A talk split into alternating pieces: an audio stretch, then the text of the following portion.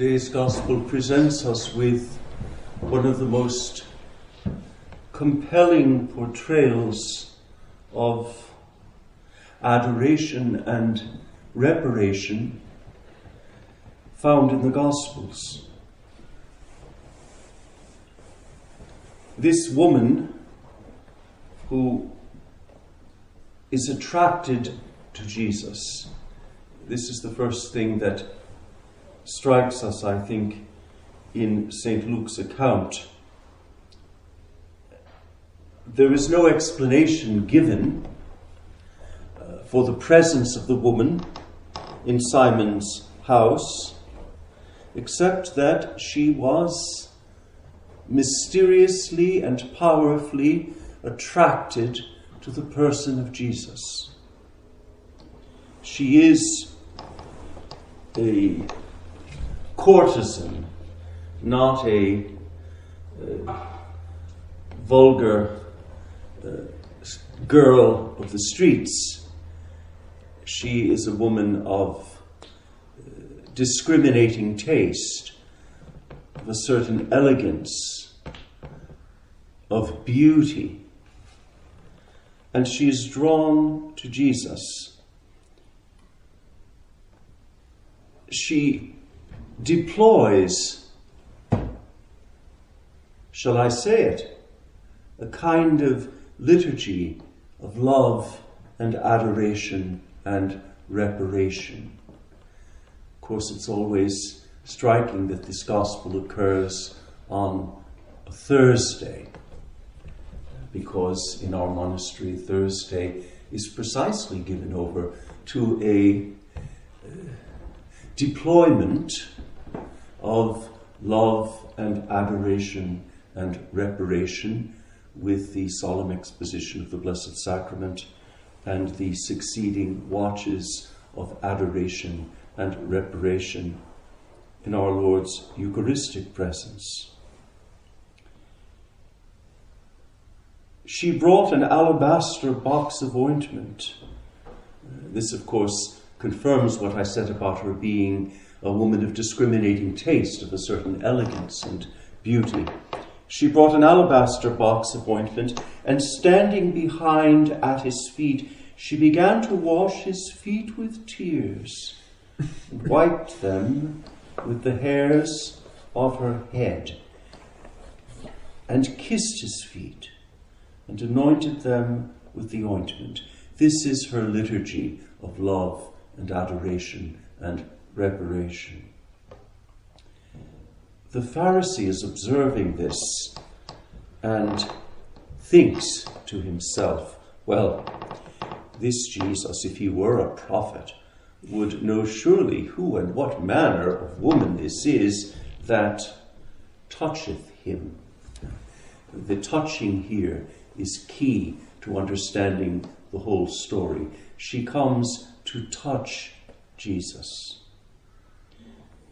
that she is a sinner. And Jesus, reading Simon's heart, answering, said to him, uh, I can only imagine what the expression on the face of Jesus must have been when turning, he put the question to Simon. And what must have been the expression on Simon's face when he realized that Jesus had read the thoughts of his heart. Simon, I have somewhat to say to thee. But he said, and I think with a certain trepidation, Oh no, what is he going to say? But he said, Master, say it. And Jesus speaks of a creditor who is a magnanimous man, who forgives his debtors. The one owed 500 pence and the other 50. And the debtors had not the means to pay off their debt. And the creditor, with generosity, forgives the debt And then Jesus puts the question to Simon, which therefore of the two loveth him most? And Simon, answering, said, I suppose that he to whom he forgave most. This tells us that the woman in question was drawn to the person of Jesus and in some way compelled by love to deploy this liturgy of love and adoration and reparation because Jesus had already forgiven her sins. What is not related in St. Luke's account is what preceded this incident. The woman was not a stranger. She was not unknown to Jesus. She would have had contact with Jesus, some dialogue in which Jesus looked into her heart and saw her life and forgave her. And this is why, upon hearing of the presence of Jesus in the house of Simon, she was magnetized by his presence. She had to go to him, this man who had shown her love in a way that she had never known. And he said to Simon, Thou hast judged rightly. And turning to the woman, he said unto Simon, Dost thou see this woman? The attention is placed on the woman. Jesus is looking at her, and Simon is looking at her. Oh, this woman had known the looks of many men but never had anyone looked upon her as Jesus looked upon her. And now Simon is looking at her in a wholly different way. Dost thou see this woman? I entered into thy house. Thou gavest me no water for my feet, but she with tears hath washed my feet, and with her hairs hath wiped them. This sentence of the gospel goes to the heart of reparation. We in this monastery have a special call to reparation. This gospel tells us what it is. What Simon did not do, the woman did.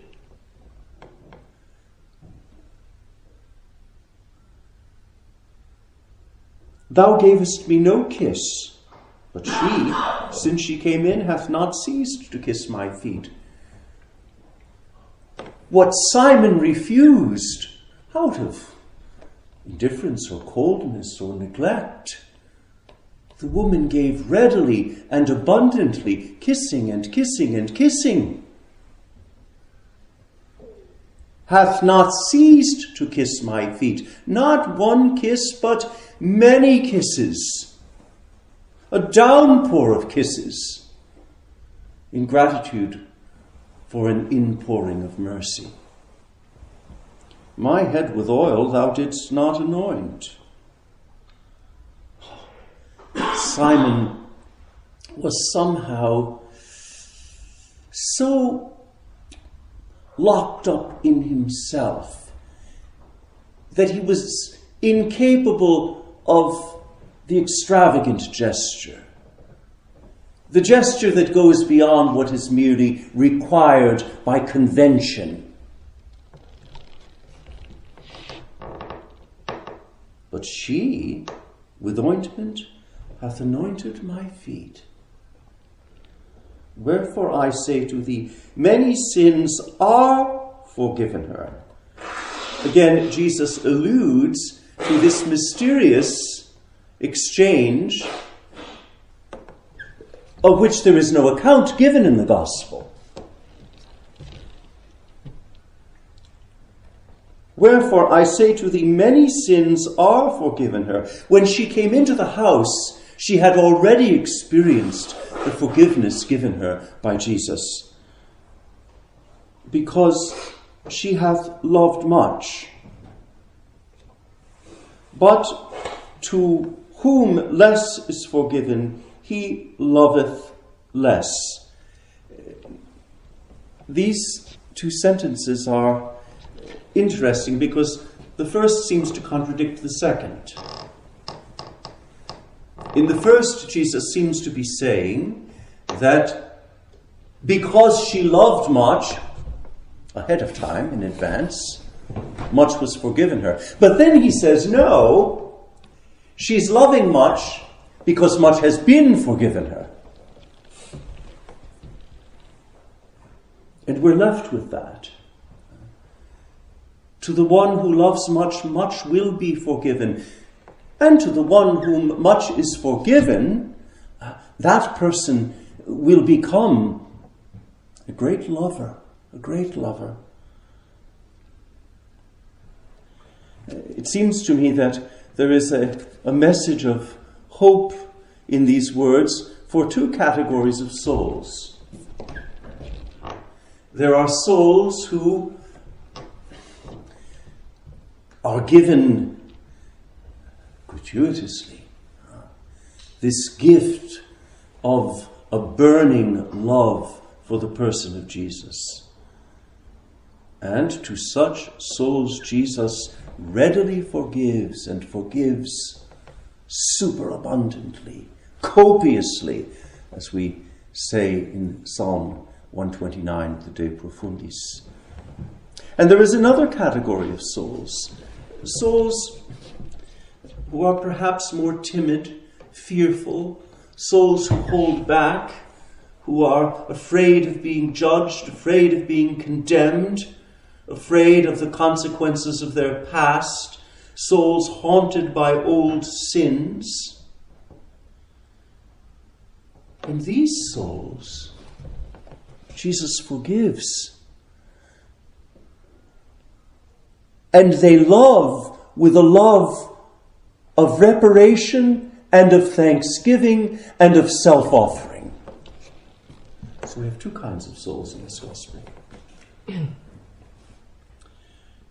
Many sins are forgiven her because she hath loved much, but to whom less is forgiven, he loveth less. And he said to her, Thy sins are forgiven thee. I would argue that this is not the first time that Jesus addresses these words to the woman. Rather, this time, he's confirming the forgiveness already given. And they that sat at meat with him began to say within themselves, Who is this that forgiveth sins also? I think that our Lord repeated this, Thy sins are forgiven thee, for the benefit of those who were seated with him at table. They needed to hear that from his divine mouth. Was not Jesus offering them also an opportunity to have their sins forgiven and thus to enter into a relationship of reparation and thanksgiving and love with Him, would these very grand men sitting at table become sharers in the grace of this woman? And he said to the woman, Thy faith hath, the translation says, made thee safe. Fides tua te salvam fecit. This could also mean thy confidence. Fides uh, is the root of uh, uh, the word confidence. One who has confidence demonstrates faith, fiducia. Jesus is praising her confidence. Fides tua te salvam fecit. Thy confidence, thy, thy trust, thy belief in my repairing love. You see, there's two kinds of reparation going on in this gospel. The love of Jesus repairs what is broken. makes whole what is fragmented, gives health to what is diseased. All of this is in that word. Fides tua te salvam fecit. Thy confidence, thy trust, thy faith, and my love for thee hath made thee whole, hath repaired thee, hath restored thy dignity, hath accorded thee uh, the relationship, the one relationship for which thou uh, wast created. Vade in pace. Thy faith hath made thee safe, whole, entire, healthy, restored thy dignity, established thee in a relationship of love with me. Go in peace. I would only say uh, to those of the community who today will take their watches before the Blessed Sacrament that by doing this, by taking your place at the column, which is the symbol of reparation and adoration and thanksgiving and love. Uh, the burning candle that represents uh, uh, the brother who allows himself to uh, be uh, consumed by the flame of reparation and adoration and love. Today, understand that your watch of adoration corresponds in every way to the liturgy of love and adoration and thanksgiving deployed by this woman in today's gospel. In the name of the Father, and of the Son, and of the Holy Ghost. Amen.